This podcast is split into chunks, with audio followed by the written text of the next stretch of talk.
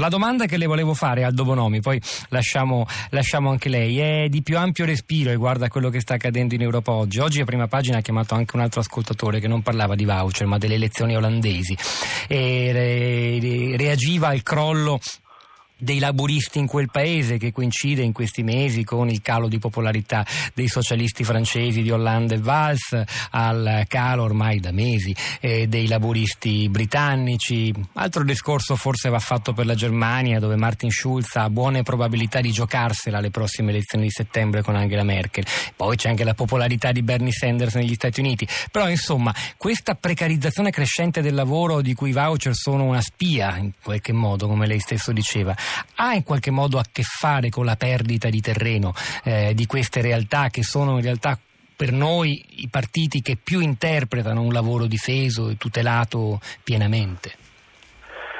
Beh, eh, visto che mi tira dentro, dirò la mia. Per questo non l'abbiamo chiamata.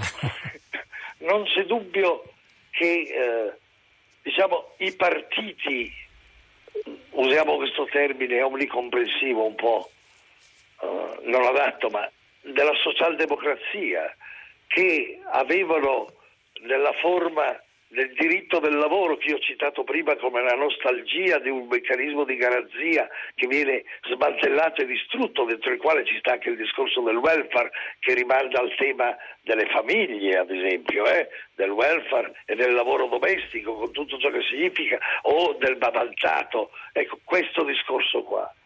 Non c'è dubbio che sono in crisi in questa metamorfosi perché il meccanismo tra nostalgia e euforia li ha presi in mezzo.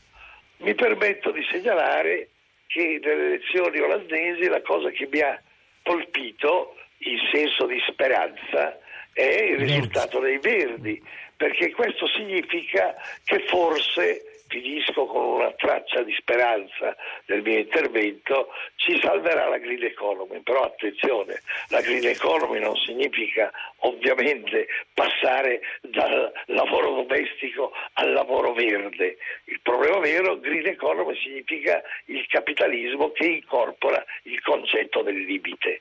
Questo è il punto, non per autodistruggersi, ma per produrre un modello di lavoro un modello di impresa, un modello di economia che tenga conto dei limiti, anche dei limiti sociali, perché questa è una società che non tiene conto dei limiti sociali da questo punto di vista. Il racconto di molte forme dei lavori, dei lavoretti, del sommerso, del riemergere del nero nel momento della massima ipermodernità è indicativo di questo. Quindi non che si autodistrugge, ma tiene conto dei limiti, che è anche conveniente a loro, perché se a questo punto noi produciamo un modello economico che, virgolette, non redistribuisce più o costringe a non avere forme dei lavori in cui senso e reddito si tengono assieme, abbiamo una dimensione della società che non ce la fa.